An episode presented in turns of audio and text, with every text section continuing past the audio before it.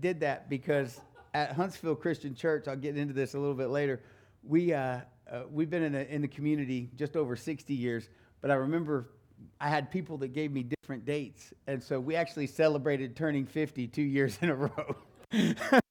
Same thing. I was like, yeah, 50 years. We pushed into this big celebration, and then afterwards, one of the founding members that came back said, "Hey, just so you know, you're a year early. We're only 49 this year. Next year's 50." I said, "That's a trial run. We're gonna celebrate again because we like to celebrate things." And uh, so I want to celebrate with you guys, whether it's 95 or 96 or 97. That doesn't matter, right? Because because to God, it, it, time is, is an infinite thing.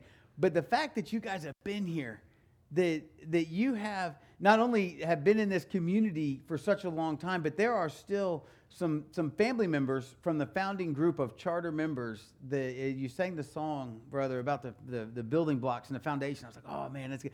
If you're connected somehow with with those founding members, we just stand up real quick. Like like if you had a great great grandfather or or your whoever that is, that's Man, that's awesome. That's good stuff. And this brings me to that whole place. You guys can sit down and you can stand up the whole time if you want to. So I'm not the only one standing. That's okay. You know, there, there, there's, a, there's a hymn that talks about let those who, who come behind us find us faithful, right? And, and so, like you said, man, those, all those names you listed, brother, nobody, they didn't know who was going to be in this room 96 years later, but they, but they were faithful. And then they carved out blocks. They carved out the lumber. so some of the founding, the, the beams that are holding this building up are 96 years old. And I was like, man, I love history. I love that kind of stuff. And so you guys, you have a legacy here that, that's generational. It's generational faithfulness to God over the years. And that's deep roots. Um, y'all have a history in this community of being generous to folks when they're in need, which is, which is good because in, in Acts, that's what the Bible said, right? when there was a need, people's needs went and they, they met those needs. And uh, Uh, with the missions you support, again, generosity is, is, is a word on its own that describes Cross Plains Church. You guys have had a hand over the last 96 years in many different lives that are, that are a part of full time ministry today because of, of those grandparents, great grandparents, great great grandparents 96 years ago. It's kingdom legacy stuff. That's something to celebrate. I mean, you can clap it up, celebrate it. That's why we're here. That's, that's stuff that people didn't see coming. They just were faithful in the moment to, to build a foundation and to tell the next generation. And 96 years later, you're still doing the same thing. Uh, and so, so I just want to say, well done to, to staying true to, to the gospel. In case I haven't met you yet, my name is John Lancaster, as just said. Um, I, I got to, again, clear the air on a couple things. Jeff called me a while back and he said, Hey, can you help me out, brother? I said, Sure, I'd love to help you out. I'm, I'm a servant, right? I want to help you out. I'll do anything you ask. He said, Hey, we're looking for somebody really dynamic to come and preach our homecoming in July, but all the other guys I called aren't available. Would you be able to come, you come hang out with us for a minute? Jeff keeps me humble. I said, Well, all right. I said, Sure. I'm just glad to be invited. You know, I don't, I don't mind. Um, and it's uh, I really I love Jeff. We talk we talk back and forth a lot. I, have been married to an amazing woman. Her name is Mitzi, and uh, we're both PKs. Uh, my wife and I. She grew up as a preacher's kid, and I grew up as a pagan kid. All right, um, and that's true. That Jeff can tell you, Peyton can tell you. That's truth right there. Um, I actually uh, we'll, we'll, talk about some of the way I grew up uh, later on, um, but I want to share this with you. When you talk about legacy, when you talk about about God doing things in the lives of people only in God's time and plan could the two of us have ever come together. Okay? Um, I definitely am in the married up club. Men, if you're in the married up club, you can say amen. That's okay. God has blessed you with a woman, uh, and, and she's been amazing. We've been married for 24 years. We've been together for 26 years. I'm pretty sure in all that time, about eight of them have been really good for Mitzi. They've all been great for me, but, but uh, I'm a little bit, I'm a little bit uh, rambunctious, so I, you know, I kind of press those the envelopes sometimes. Um, but uh, we have one son. His name is Dylan. He's 20 years old. He's a sophomore in, in college in Birmingham. And, and just a couple of things, as, as I, I, did say, I grew up as a pagan kid. Uh, and, and so just a few things you should know about me, uh, just so you kind of know my passion, my heart. Um, I have worked all kinds of jobs. If, if you call out a job, I probably did it, okay? Um, or was associated on, on the job site with somebody who did it. Um, I, I ran with a carnival when I was in junior high sixth and seventh grade, I ran with a carnival. Okay, Um, and this is all, and I promise you, I'll tell you when I'm lying or when I'm exaggerating something, but this is all truth about me. Um, ran with a carnival. I was in junior high. I was homeless when I was 16 in high school. I came home beginning of summer after my sophomore year, uh, or excuse me, after my junior year, and there were a bunch of trash bags sitting out front. And I said to my dad's girlfriend, I said, "Wow, the trash man's to be tomorrow because it was trash day." Was? She said, "No, that's your stuff. We thought it would just be best if you moved out." That was in Miami, Florida, and so so I was I spent six months living out of a car, living in on, in, in homeless as, a 16 year old in Miami, Florida. Okay, and and these are the things that have shaped me to, to who I am. It's the reason that I'm so passionate about things like intentional relationship and about not being alone and stuff like that. And so, um, it, but in the meantime, I'm an overcomer, right? My junior year of high school, that was before I got kicked out, I completed all levels of the Wilton's cake decorating class. Come on. Yeah. I found myself in Dugger, Indiana in the middle of winter, and there was nothing to do. But a friend of mine's mom owned the ice cream shop, and she was doing these cake decorating classes, and we like cake. So my buddies went and we went through all those. I got degrees at Wilton's cake decorating. Jeff is never going to talk. He's going to make fun of me now. He didn't know that about me. Um, I graduated from clown school. True story. Uh, I'm, a, I'm actually a, a, member of Central Florida World Clown Alley, number uh, 158. And so uh, I, I, haven't done that in many years, but it's something I did. Uh, at that same time frame, I was, I was a bull rider. I was a barrel clown uh, in some local rodeos in, in Wauchula, Florida, and, and some of the areas around there for a short time. Uh, I trained exotic animals. I, I lived with and trained lions, tigers, and bears. Oh my. Uh, yeah, uh, that, that's all true stuff. While I did that, I worked on different movie sets. Um, and so, so I've met different people. I've traveled all over the place. Um, and I did all those things before I was 23. Um, uh, the year I turned 23, uh, actually, when I turned 20, I, I kind of started going back and, and I started to get involved. And, and by the time I was 23, I knew that I was being and, and so I went to the people um, that I was working with in the exotic animal business, and I said, hey, uh, it was in December. I said, hey, in August, I'm going to Bible college. And they were like, seriously? And I said, yeah. They were like, but all this can be yours. Like I was, they were going to sign me over. Was like, I was in the will for this couple to the company that they ran. And uh, they said, this is yours, though. I said, I know, but I need to do this. And they fired me on the spot. they were like, get your stuff. I said, no, but I'm not going until August. They're like, nope, you're gone now. And so I was like, oh, okay uh, that's okay because God, God provided. So at 24, I went to Bible college. And I, I don't know, I don't know what you felt about Bible college, you, Peyton. I don't know what you felt about Bible college, but for me, it was the best seven years of my life. Okay, I, um, I know, I know. A, a lot of people go to college for seven years. They're mostly doctors. Okay, but what can I say? I'm a slow learner, but, but God has been patient with me, and and I've learned a lot. And something I know is this you can learn about a lot about your present by remembering your past. Um, one of the things I love, I'm, I'm 50 years old, I'll be 51 in August. I love being in this place in ministry where I'm talking with someone in the community that doesn't know me and they're, they're in that place and, and maybe they're homeless or maybe they're, they're having a, a thing with their, with their family or, or they've been divorced or something and they, they go, well, Preacher, you just don't know what it's like. You don't know what it's like to live in your car. And I'm like, I laugh at them, and they're like, "It's not funny." I said, "Oh, I know it's not. It's a, you think I don't know what it's like because you see that I work in this church and that I drive this car, and you think I don't know what it's like, and so you've made an assumption about me, and you've made a judgment call about me, and you're wrong. I know exactly what it's like to, to be homeless.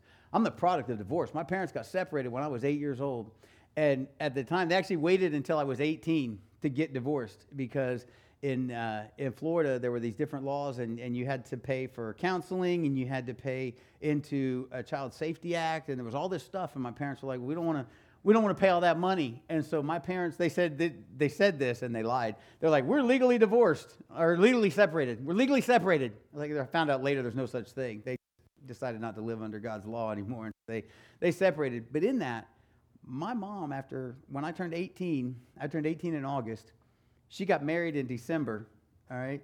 My dad actually walked her down the aisle because my parents loved each other. They just had issues and couldn't live together, um, which that was crazy. I come from a long line of dysfunction, all right? But, but my mom, my stepfather, Sam, passed away a few years after they got married. And my mom was married four other times after that because she couldn't be happy alone. All right. My dad never remarried. He just kept having living girlfriends that would ruin his life for a season. He'd bring somebody else back in. My point to all that is people will say, because of who they know me as now, but you don't know what that's like. So, oh, yeah, I do. I know exactly what it's like.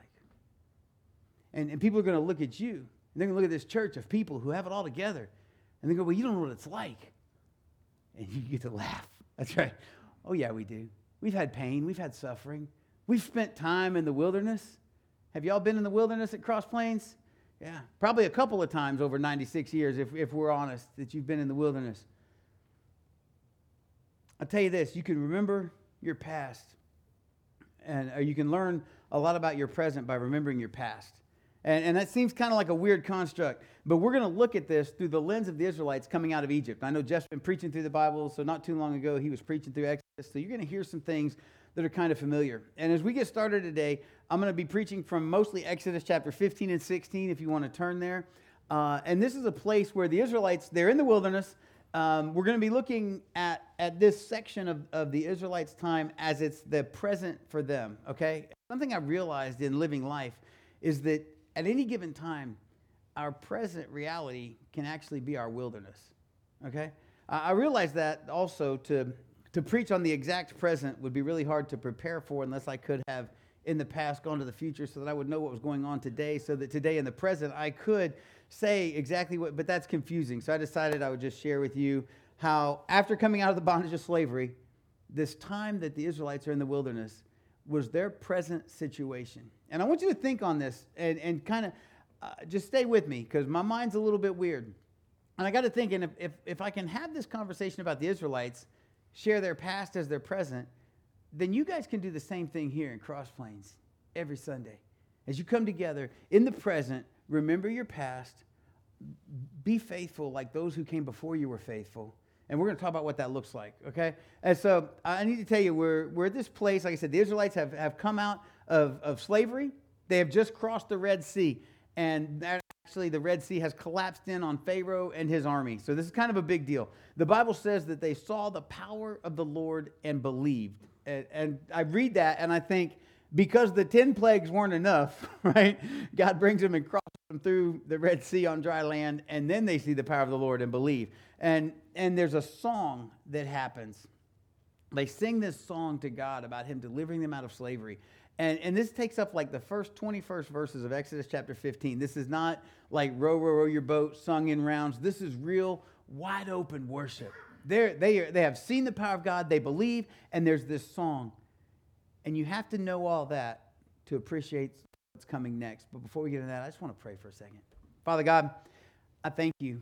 I thank you for my brothers and sisters, my extended church family here at Cross Plains. I thank you for those who have come before them who, who laid physical foundation, who laid spiritual foundation. And Lord, as we celebrate 96 years of being in this community, um, I just, I just want to invite you in. Uh, I want to make sure that, that, that, your, your spirit is in us and, and amongst us. Lord, I thank you for your love, for your goodness, for your mercy. Help us to use those things so that we can have a better understanding for one another, for this community, and for what you would have us do here in Cross Plains, Georgia, or in Carrollton, Georgia. Lord, I ask that you, uh, that what we do as we look at your word today, um, that, that we would honor you. Uh, I also ask that, that your word would change us and that we would put aside any notion that we think we have a right to change your word. And, and so I just pray that these things would ring true and that you would be honored. It's in your son's name I pray. Amen. I want to read Exodus 15, 22 through 27. And then Moses led Israel from the Red Sea, and they went out into the wilderness of Shur, and they went three days in the wilderness and found no water. When they came to Marah, they could not drink the waters of Marah, for they were bitter. Therefore it was named Marah. And so the people grumbled at Moses, saying, What shall we drink?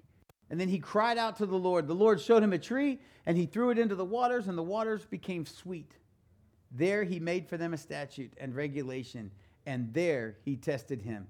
And he said, and this is, what the, this is what the Lord said if you will give earnest heed to the voice of the Lord your God and do what is right in his sight and give ear to his commandments and keep all his statutes, I will put none of the diseases on you which I have put on the Egyptians. For I, the Lord, am your healer. Uh, that's Jehovah Rapha. The Lord is your healer. And they came to Elim, where there were 12 springs of water and 70 date palms and they camped there beside the waters. And what we see here in this present moment, if you will, is this that God, uh, Jehovah Jireh, which means the Lord will provide, he acts. They, come out of Israel and, and they get thirsty and they start complaining about not having water, and God provides. He said, Hey, throw this branch in the water, the water's clear. But just around the corner, there were, there were 12, uh, 12 springs of water and 70 date palms just, just a little bit longer. But in their present moment, they didn't know what was around the corner. Have you been there? In your present moment, you don't know what's around the corner. So what do we do? We complain, God, how could you let this happen? Well, I got some springs and some date palms around the corner. Just hold on. But no, they wanted instant gratification because that's what we look for. And so he asked Moses, hey, throw that, throw that branch in the water. It'll be clear. It'll be, it'll be pure. And you'll hear me read that verse about minding God's statutes again later. But God, He acts and He sustains and He provides for us in the present. And He does it sometimes even when we don't let Him or when we don't ask Him, which is another amazing thing about our God. But the thing we should always remember is that the present is temporary. Right? Brothers and sisters, for Christians, it's our future that's eternal. Our present today is temporary. It's not, it's not lasting forever. The only thing that's lasting forever is eternity, right? And so, uh, same thing. The Israelites got caught up in this moment. Oh, we're thirsty. Oh, that's too bad. It's okay to be thirsty. It's not okay to be thirsty without God. It's okay to be thirsty with God because right around the corner there's 12 springs and 70 date palms, right? Come on. the thing we need to remember is the present is temporary. It's our future that's eternal. Our future with God is eternal. So, folks, when you get two or three days without water, like Israel did, don't start grumbling against the God who just provided you with your freedom. That's the thing that blows my mind about this whole story about the Israelites. God just delivered them, right, using the 10 plagues, crosses the Red Sea, and the Bible says they saw and feared God, and then they're going to complain to him. Oh, wait a minute. What? We're thirsty. Look, I'm just happy to be here. You're out of slavery. We're out of bondage. We're out of being mistreated, being whipped, all these things. He did all that, and they're thinking, oh, well, he's, he's not going to give us a drink. You been there? See, because when we stop looking at our past and seeing where God provided for us in our past, we start grumbling in our present. And when we start grumbling in our present, that just messes up our future. Because that's where Satan steps in. He takes that, that present grumbling of no water, and you can insert whatever it is you think you deserve right at this moment in life. When you don't have it and you start to grumble, you start to get a little bit off, off step. Satan takes that as a foothold, and he just starts pushing you farther and farther away from God. And we see that's why the Israelites wandered in the desert for 40 years, because they couldn't trust God. And so that's it. No matter, no matter what you may go through, there's, hey, 12 springs and 70 date palms were just around the corner. Another day, would they have been really thirsty? Yeah, but I guarantee you he wasn't going to bring them to those 12 springs to let them dry up when the first round of people got their water out of them. No matter what you may go through as a church, no matter what you may go through as an individual, I want to encourage you do not allow the wilderness time of your present to distract you from the amazingness of his future plans for you. All right? If this only happened once to the Israelites, I might not be so preachy about it. But when you look through the 40 years of time that they spent in the desert, man, it just it, just kept going.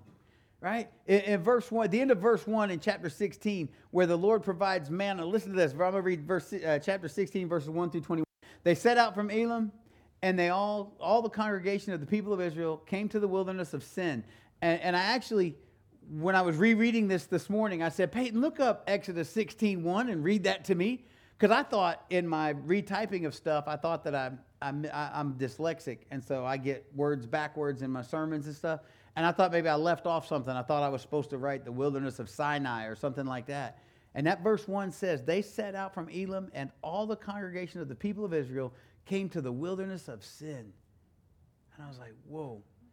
That, that brought a whole new spot to me in that moment because he delivered them from slavery. He's blessed them with the water and the date palms and stuff. And then it says they're, they're in the wilderness of sin. I, I'm pretty sure that's not a physical location, folks. but then it says it's between Elim and Sinai, so it is a physical location. And somebody knew this was a pretty desolate place if we're going to call it the wilderness of sin.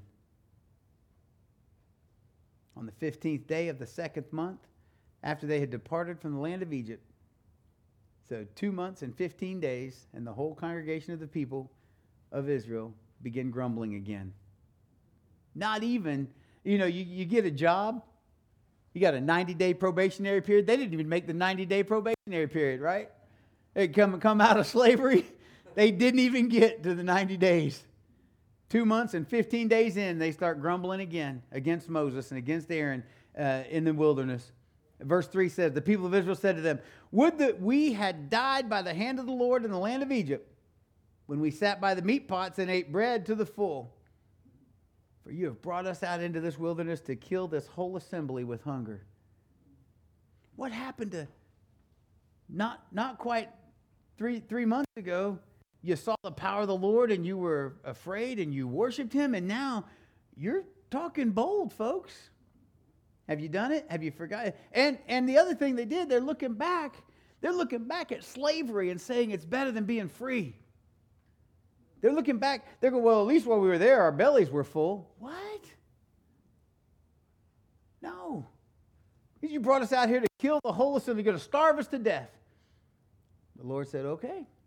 He said to Moses, I'm about to rain bread from heaven for you. The people shall go out and gather a day's portion every day that I may test them, whether they will walk in my law or not. He's, he's trying to prepare them. He's trying to get, just trust me. And he says on the sixth day, they can prepare what they bring in, and it will be twice as much as they gather daily. And so Moses said to all the people of Israel, At evening you shall know that it was the Lord who brought you out of the land of Egypt and in the morning you shall see the glory of the Lord because he has heard your grumbling against the Lord. For what are we that you grumble against us? And Moses said, When the Lord gives you in the evening meat to eat, and in the morning bread to the full, because the Lord has heard your grumbling, that you grumble against him, what are we? Your grumbling is not against us, but against the Lord. That's a strong statement. And that's something I want you to remember. When people start to complain about something that's happening, eh, I, I, met with some of your leadership team last night. I said, listen, people have all kinds of opinions about stuff, but when they really start complaining, don't take it personal because they're, they're complaining against the Lord. If, if you're not being immoral or illicit and, and you are leading this group of people, if you're leading this congregation to the best of your ability, spiritually, physically, mentally, and, and then, then it's not against you.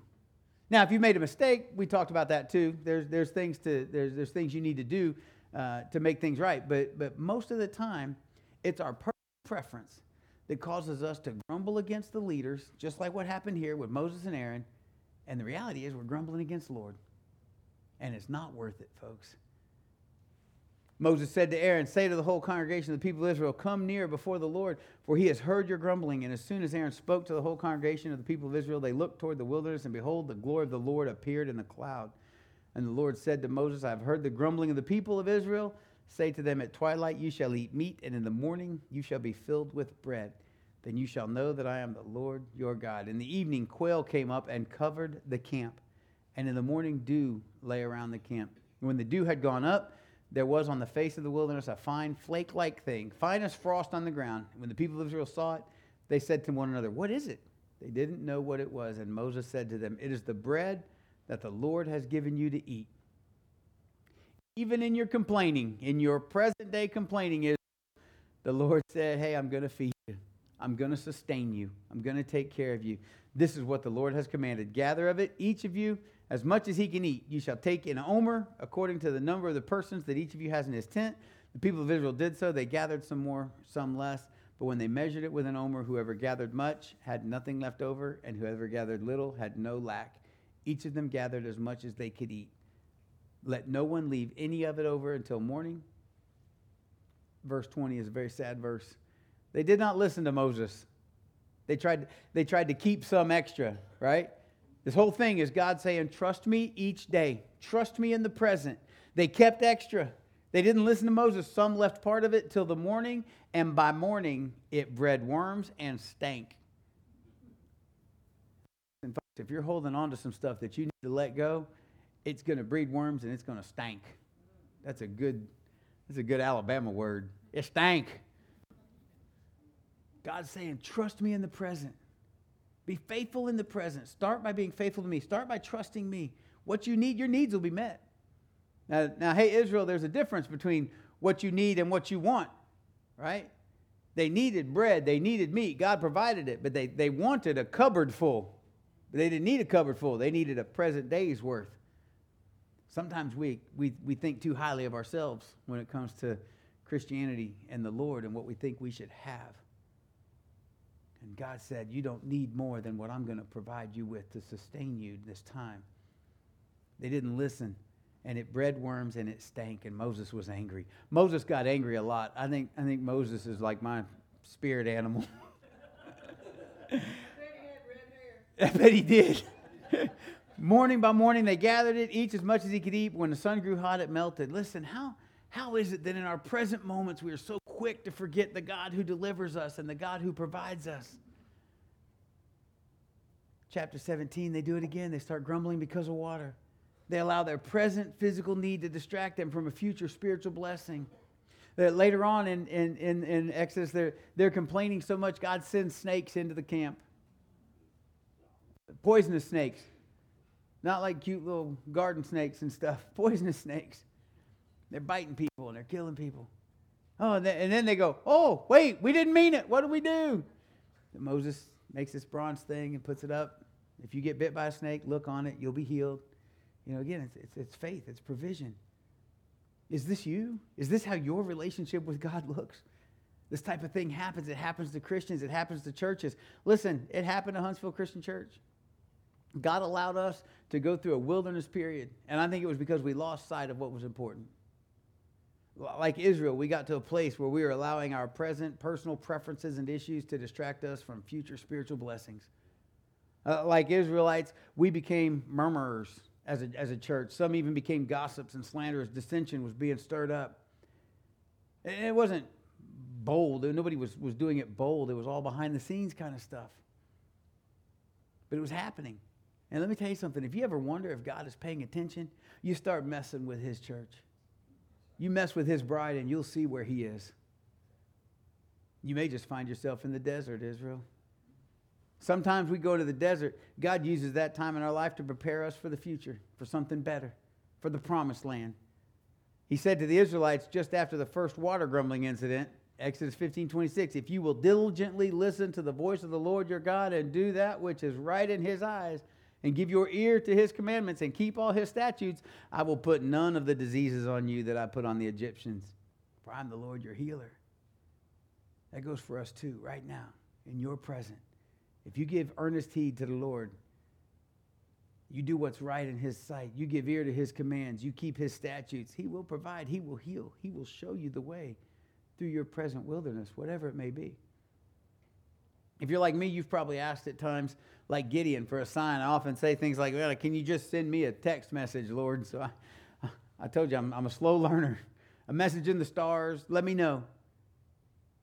God sustains his people in the wilderness. And, and with the Israelites, he led them by a pillar of cloud by day and a pillar of fire by night.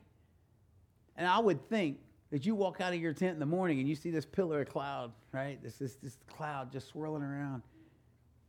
Would you look at that cloud and start whining about not having water?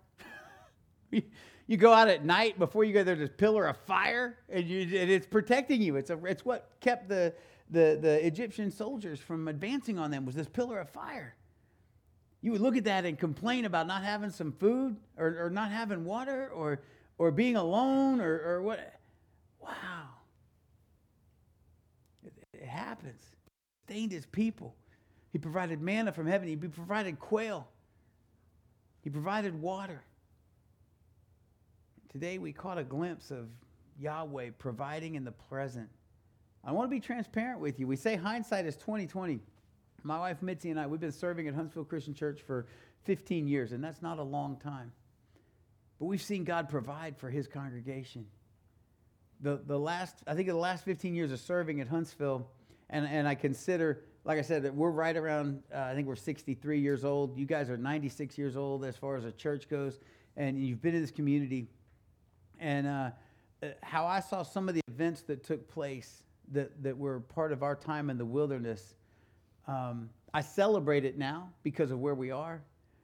But I will tell you, in the wilderness, depending on God to provide in the present every day, man, that stretches you. It changes you.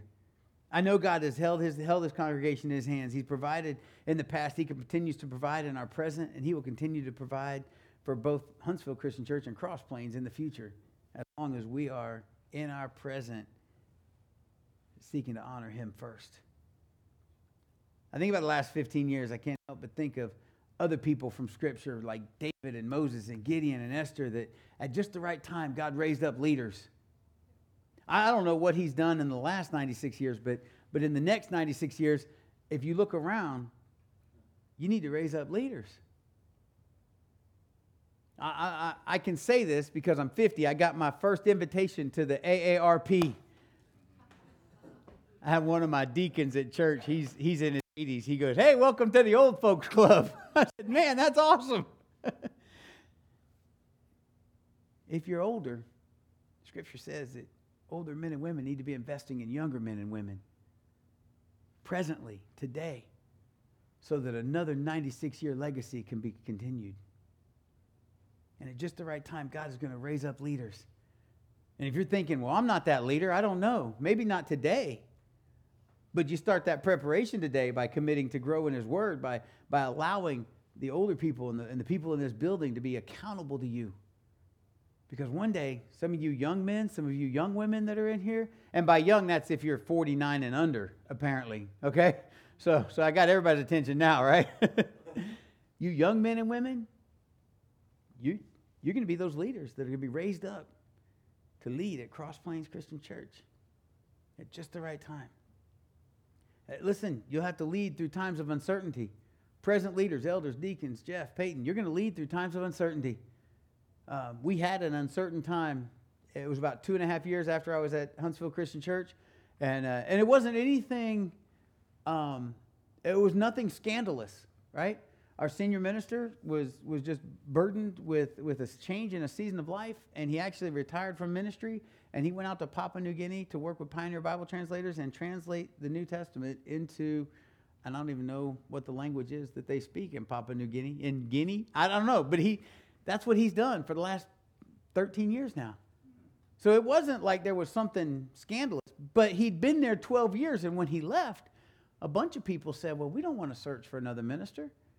And, and we went from a church of just under 300 people, and I'm not kidding, within a couple of weeks, there were like 65 people just walked away because they didn't want to go through searching for another minister. And I was like, Okay.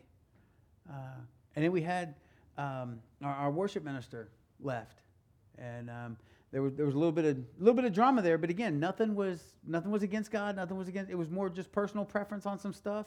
And he said, you know what, I'm just going to leave then, and so he left. And then of course there were some people that loved him and left. The danger there is, I love Jeff and I love Peyton, but if God calls Jeff and Peyton somewhere else, and and five of you say we're leaving, shame on you, because you're not here to worship Jeff, you're not here to worship Peyton, you're here to worship God. All right, in the present you're here to put yourselves before God Almighty. And it broke my heart to watch good Christian families walk away because of their, their personal connection with people in ministry. All said and done, by the time everybody got done walking away, it took about five months, and we came into the summer. There were 40 people at Huntsville Christian Church. I was like, man, that's awesome. All right, God, we're in the wilderness now, right? I said, okay, what are we going to do there?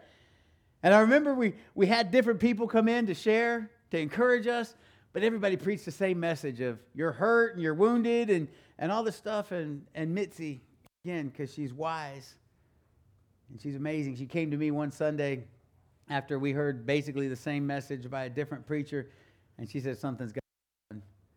I said, You're right. So we began praying about what that something was. Now, what you need to know about me is I had no intentions of ever being in preaching ministry. I, my degree is in youth and family ministry, and I have an emphasis on family counseling. I took one preaching class. It was speech from the pulpit. It was one semester. Come on, did you get that one? Did you have that? One semester of speech from the pulpit. That was the class. I didn't take Hebrew, didn't take Greek, didn't take hermeneutics, didn't take any of that stuff because I was in youth ministry. I love families and I love kids, and I wanted to give. I didn't want kids to have to put up with some of the dysfunction, and if, if people could learn from my mistakes, I was all in. I was going to be in youth ministry forever. we make plans, God laughs, right? we began praying about it. And you have to be careful when you pray, God, what would you have us do? When you tell God something needs to be done, and you're the one standing there, right? You're still there, everybody else is left. a few bruised up elders, you know. Hey, something needs to be done. What would you have us do? Because when you pray something like that, God just might choose you to do that something. Man, our hearts were broken, our emotions were raw, the uncertainty was deafening. We'd never been in a situation like this. And I remember thinking, in a time where there is no vision, the people will perish. And during that time, Mitzi and I would confront the past to try to make sense of the present. How did we get here? Where did the wheels fall off? And we cried together. We loved, we loved on our people. We hurt together. But it's not the end of the story because we prayed together and we continued praying and we still do. Lord, what would you have us do? That's a prayer that our leadership team prays all the time. What would you have us do? And by the end of the summer, a plan began to form, pieces began to fit back together. And much like Jeff called me to preach here, they looked out for some dynamic people, couldn't find them, but there I was. they said, Well, I guess we can let you preach. and so, so there it is. And I transitioned from youth minister to preacher. Others stepped into volunteer roles. I don't know what roles are needed to be filled here, but maybe it's time you started stepping in to some volunteer roles in the present to prepare for the future because in the past people did the same thing so you could be here today. Slowly we began working our way out of that present wilderness and we rebuild we, we would rebuild together and, and as a church we were praying for God's will and his leading.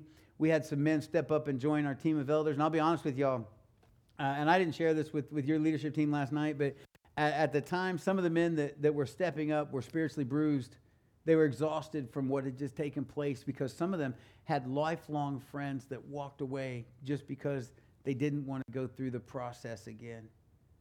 But these men came alongside myself and Mitzi and their brothers, and it was like 12 fresh springs and 70 date palms, right? I'm like, well, I don't know where we're going, but good, I'm not going there alone now. We got something. They're refreshing, they were encouraging in the work, and there was a lot that we needed to learn. We've been learning it together. There was a lot that needed to be done. Like said, some of our brothers and sisters walked away. I actually had people tell me, well, you know, you're not going to survive without our tithe. I said, something you should know about me is I know a couple of realtors, and I'll put the sign in the yard myself, and we'll find a smaller place to go worship after we sell this 20 acres. I was like, come what? But that was the mindset of people can't do this without me. Folks, God can do a lot more without you than sometimes than he'll do with you because we get in the way. And he's going to move whether we want him to or not. He's going to be honored whether we want to honor him or not. He's going to lead. Our God said, No way. He said through his people, he would sustain his church. And at one time, our lowest number was 35 people, and that was for about four months. And we never missed a payment, we never missed a bill. I don't know where all that money came from. Yeah, oh yeah. Well, that's, that's true. I do know where that money came from. with like manna, I would talk with the treasurer, and, we did. We had long conversations. He said, hey, anything that's not essential, don't get it. You know, I mean, we were smart and we, we did stuff. But it really was every week, every month. We got to the end of the month. He said, well, we made it. Said, all right, let's do it again. Come on. Our God said, no. I say all that to share this with you. In our darkest hours and our deepest hurts, God didn't lead us with a pillar of fire, but there's no doubt in my mind that He led us through that present wilderness. And now we went, we went back to the basics of what he revealed to us in his word that the church should be. We focus on discipleship, we focus on being mission partners and not just throwing money at something, and we focus on our community. That, that's, that's what we decided to do. And like Ezekiel, accepting that call from God to be on the watchtower to look for coming doom and to prepare the people to speak when no one else would, that's what we did. We had people step up in our wilderness. We had people step into things they had never done before. We have people that said, I don't know how to teach, but we need some teachers. If you'll show me how to do it, I'll do it. Man, that was cool. We, we learned things. We made mistakes. We still make mistakes. Hey, newsflash, spoiler alert Jeff, Peyton, your elders, your deacon, they're going to make mistakes because they're human. And they will let you down. But I promise you're going to let them down too. Because that's what happens when we're real. That's what happens with family, right? But listen, when it comes to the church, the church is the bride of Christ. And I know I know Jeff will fight for her. I know he will love her. I know he will do his part to get her ready for the wedding day. And I believe you all will as well because of this wilderness period that you may go through, whether it's personal, whether it's for the congregation, maybe it's your community. Your community may be hurting with something. It happens often. But I know at Huntsville, we are different people and we are a different church than we were 50 years ago. In Cross Plains, you are a different church than you were 96 years ago. You haven't reached the promised land yet. But when you look back at your past, wilderness times, celebration times, losses, you made the comment about when no more people out there than you know in here, and we mourn them. But there's victories too because of them. There's victory in Jesus. I think you can see how in our present, because of God, hopefully you love deeper. Hopefully you hold each other accountable better. That you're beginning to purposefully reach into your community, disciple each other better with the love of Christ and transforming power of the gospel. In your present every day, will you strive to be a better reflection of Christ than you were yesterday? All right? As I said, you're, we're not perfect, but you're not done yet either. All right? You may still have a long way to go to get to the promised land, but make no mistake, the God that led the Israelites out of slavery through the wandering had a promised land in store for them, and He has a greater place prepared for us. And we'll get there one day. I'm a movie buff. I watch all kinds of movies. Some are good, some are bad. Some I will never watch again. Some I'll watch about halfway and turn it off. But I watched this movie. Some of you may be familiar with it. If you are, don't judge me, but it was called The Blues Brothers. There you go, yeah. Come on. Couple of ex convict, wannabe musicians trying to raise money for an orphanage that they grew up in. And anytime they were asked about their work, they had a standard response. They said, We're on a mission from God. And they, they always said it. And they believed it, right? And the very idea that these two inept, unworthy human beings could be on a mission from God was the central joke of the whole story. No matter what they, why are you doing this? We're on a mission from God. That's what they said. We're on a mission from God. We're putting the band back together. Why? We're on a mission from God. Hey, that's the story of your life, Christian. It's the story of your past, your present, your future. Cross Plains, you're on a mission from God. Yes. God's calling you. And let me be clear here his, his calls are not exclusive to just the pastor or just the missionary or just the elder. His call is to the plumbers and the managers as well. He calls the electricians, he calls the doctors, the lawyers, the farmers, the teachers, the chemists, the salespersons, the housewives, grandparents. He calls some to serve their country, some in secular jobs, others to sacred vocations. But the thing is, a calling is not something that's reserved for those that are just going into full time Christian service. We don't hear much about calling anymore. People don't like talking like that these days because our society, we're educated. So, in terms of career, a calling is something God chooses for me, a career is something I choose for myself. I don't know what your career is, but I know what your calling is. A career promises status, money, power, retirement. A calling generally promises the opposite difficulty, suffering. But it's a mission, it's an opportunity to be used by God. If you're a Christian, I don't care what your career is, I know what your calling is. Your calling is that you're on a mission from God. And He's going to use you in that career, in that school, in that place of business. Careers are about upward mobility. Callings generally lead downward mobility. Career ends with retirement and lots of toys if you do it well, right? A calling, it's not over until the day you die. So when you think about your present calling every morning, the rewards of a career are visible your house, your car, your vacation home, whatever. The results of a calling may never be noticed or seen by anybody else on this earth. But God sees it, and God knows. When I think that ministry requires a calling and that marketplace is choosing a career. Here's the thing you can turn a ministry into a career. That's unfortunate.